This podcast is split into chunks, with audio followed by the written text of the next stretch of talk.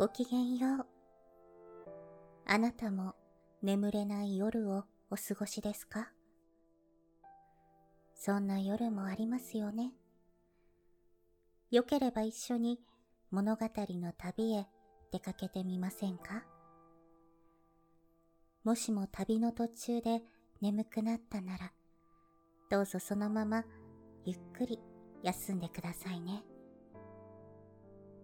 大丈夫ですよ。眠気が訪れないときは無理に眠ろうとせず、一緒に物語の結末を見届けましょう。少しでもこの旅があなたにとっての癒しの時間になりますように。さて、そろそろ出発のお時間です。ベッドの準備は済みましたか？枕の位置もしっくりきましたか？さあ、目を閉じて。物語の扉を開けましょう。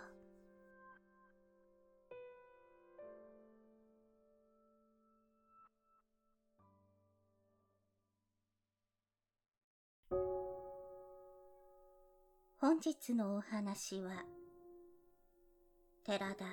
虎彦作、茶碗の湯というお話です。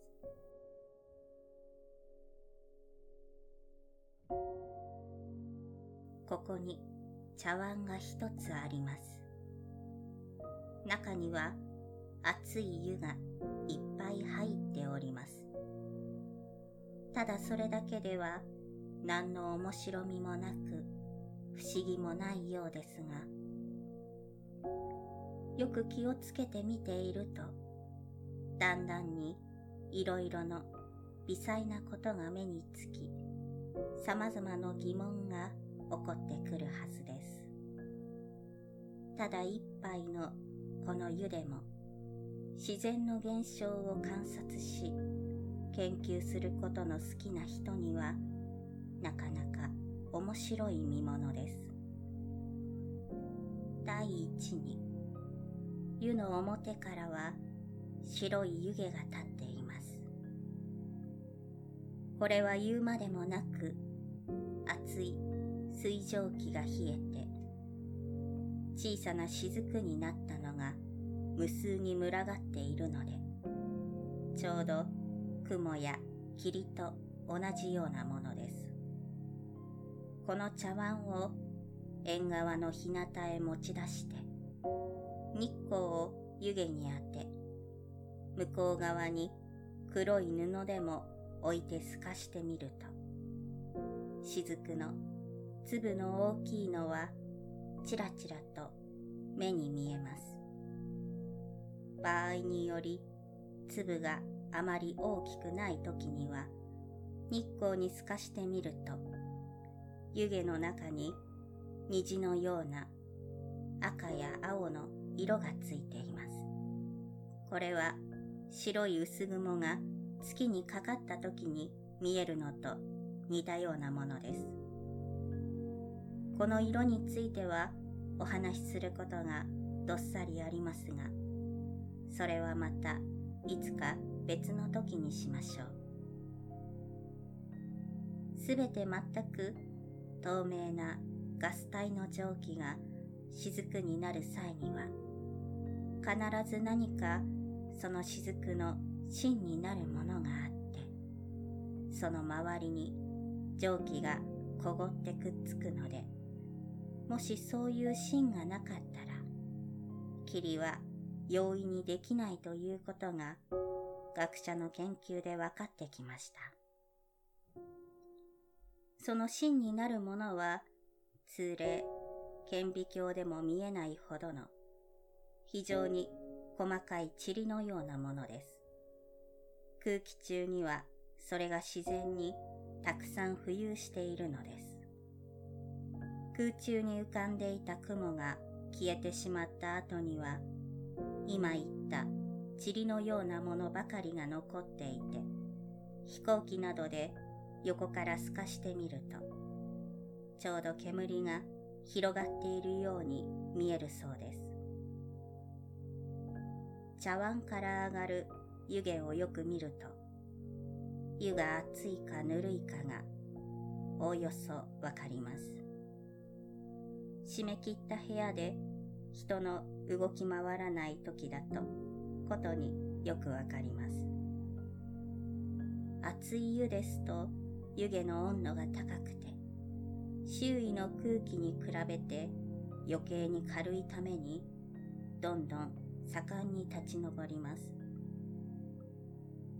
反対に湯がぬるいと勢いが弱いわけです。湯の温度を測る寒暖計があるならいろいろ自分で試してみると面白いでしょう。もちろんこれは周りの空気の温度によっても違いますが、おおよその見当はわかるだろうと思います。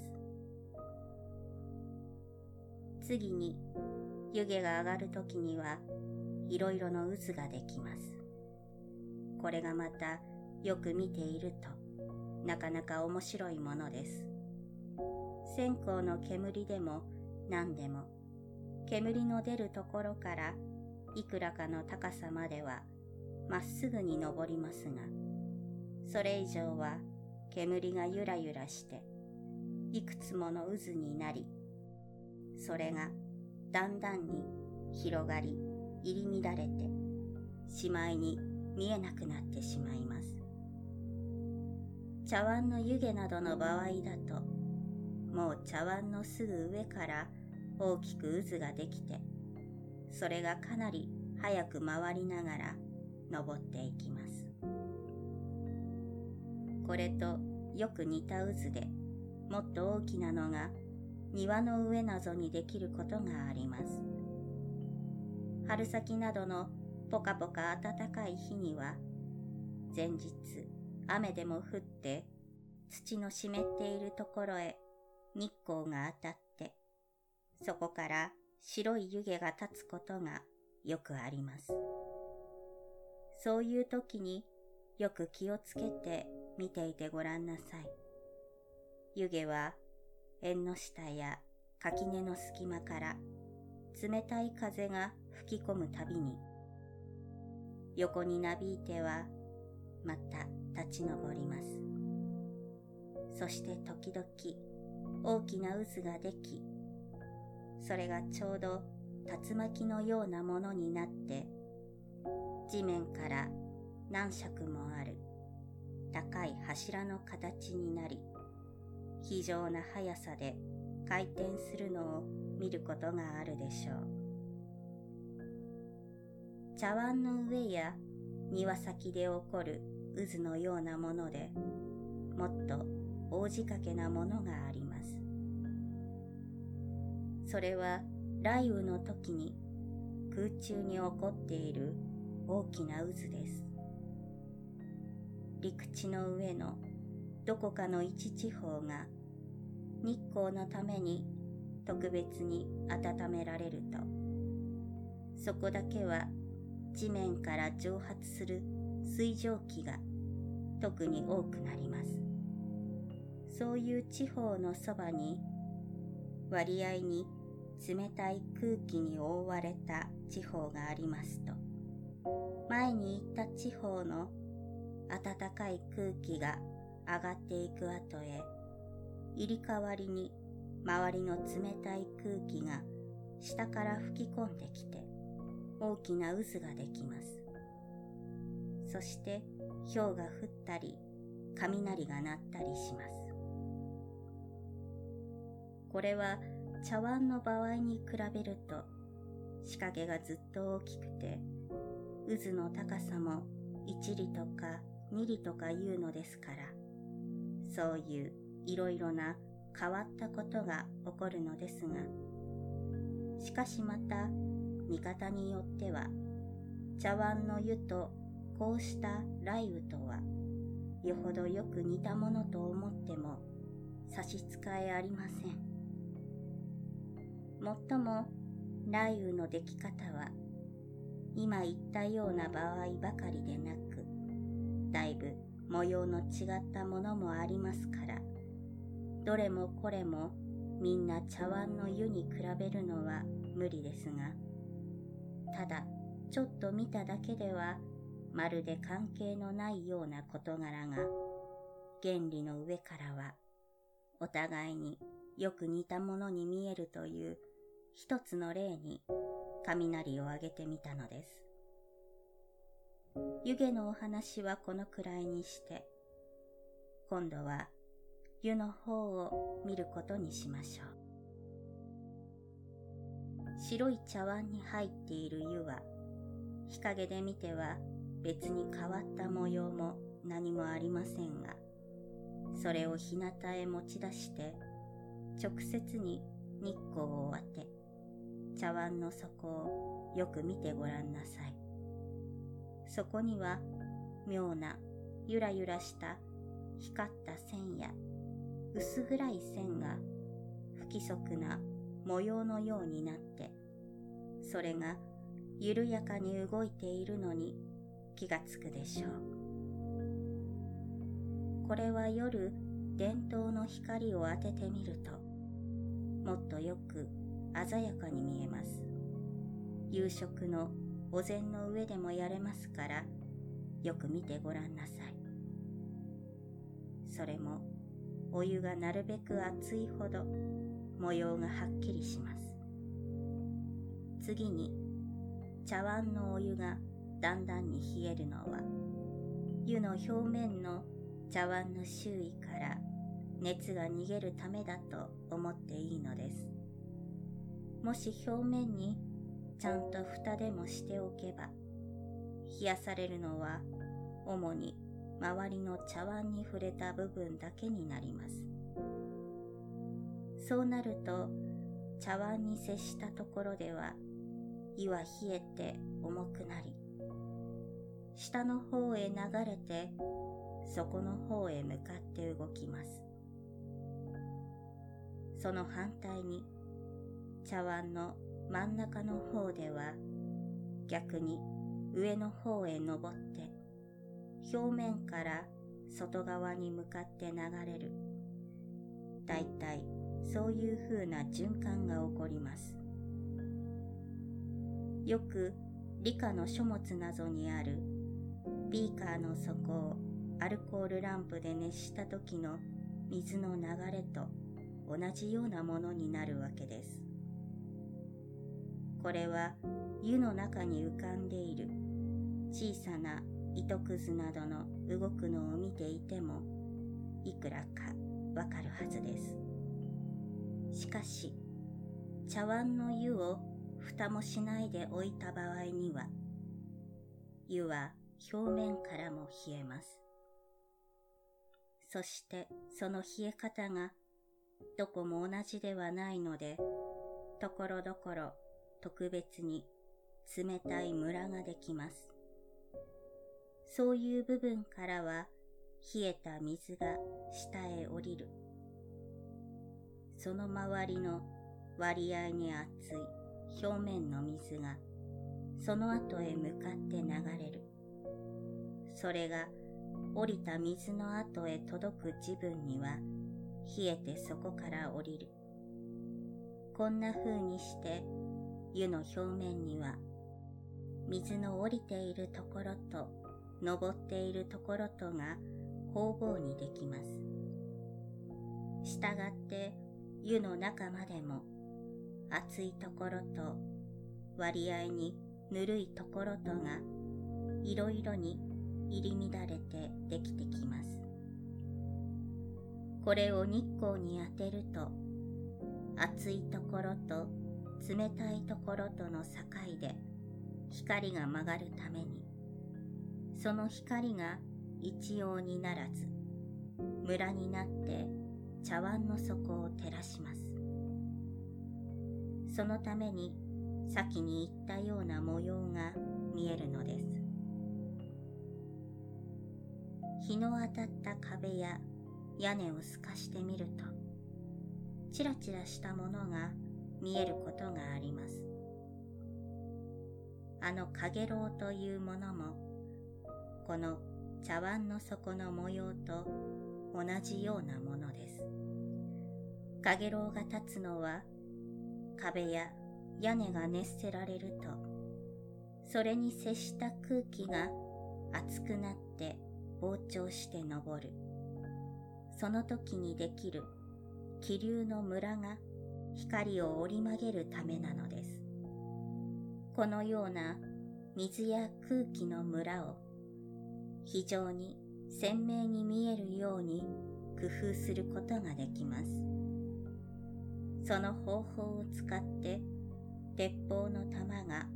空中を飛んでいる時に前面の空気を押し付けているありさまや玉の後ろに渦巻きを起こして進んでいる様子を写真に撮ることもできるしまた飛行機のプロペラが空気を切っている模様を調べたりその他いろいろの面白い研究をすることができます。近頃はまたそういう方法で望遠鏡を使って空中の高いところの空気のムラを調べようとしている学者もいたようです。次には熱い茶碗の湯の表面を日光に透かしてみると湯の表に虹の色のついた霧のようなものが一皮かぶさっておりそれがちょうど亀裂のように縦横に破れてそこだけが透明に見えます。この不思議な模様が何であるかということは私の調べたところではまだあまりよくわかっていないらしい。しかしそれも前の温度の村と何か関係のあることだけは確かでしょう。湯が冷える時にできる熱い冷たい村がどうなるかということはただ茶碗の時だけの問題ではなく例えば湖水や海の水が冬になって表面から冷えていく時にはどんな流れが起こるかというようなことにも関係してきます。そうなるといろいろの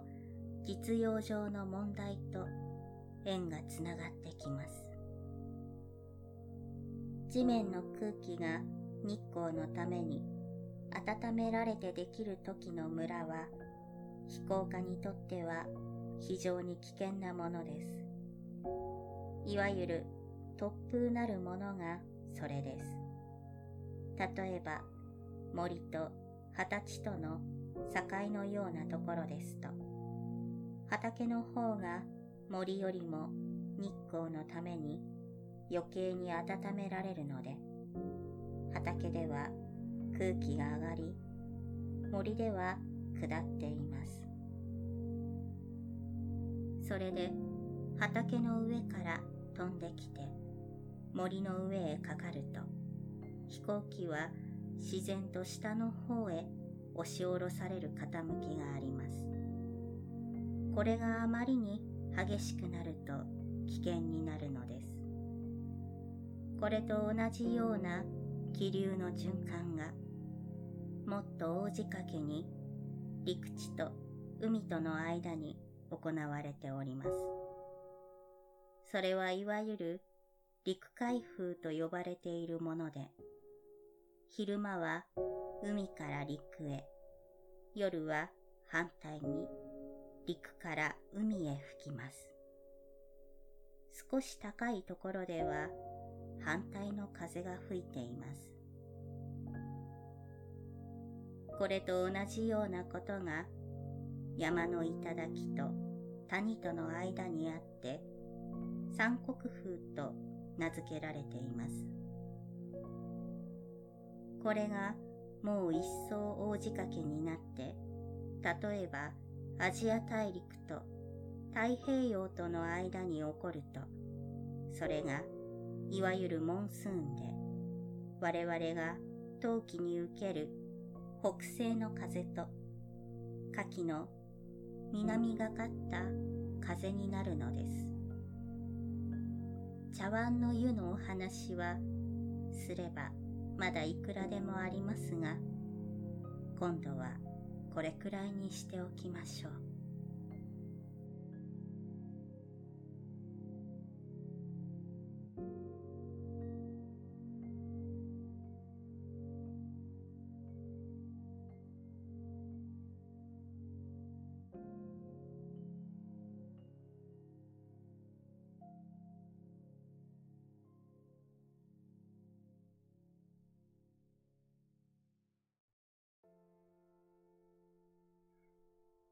本日の旅はここまでです。夢の旅路には行けましたか？どうかゆっくり休んでくださいね。明日があなたにとってより優しく、心地よい世界でありますように。おやすみなさい。良い夢を。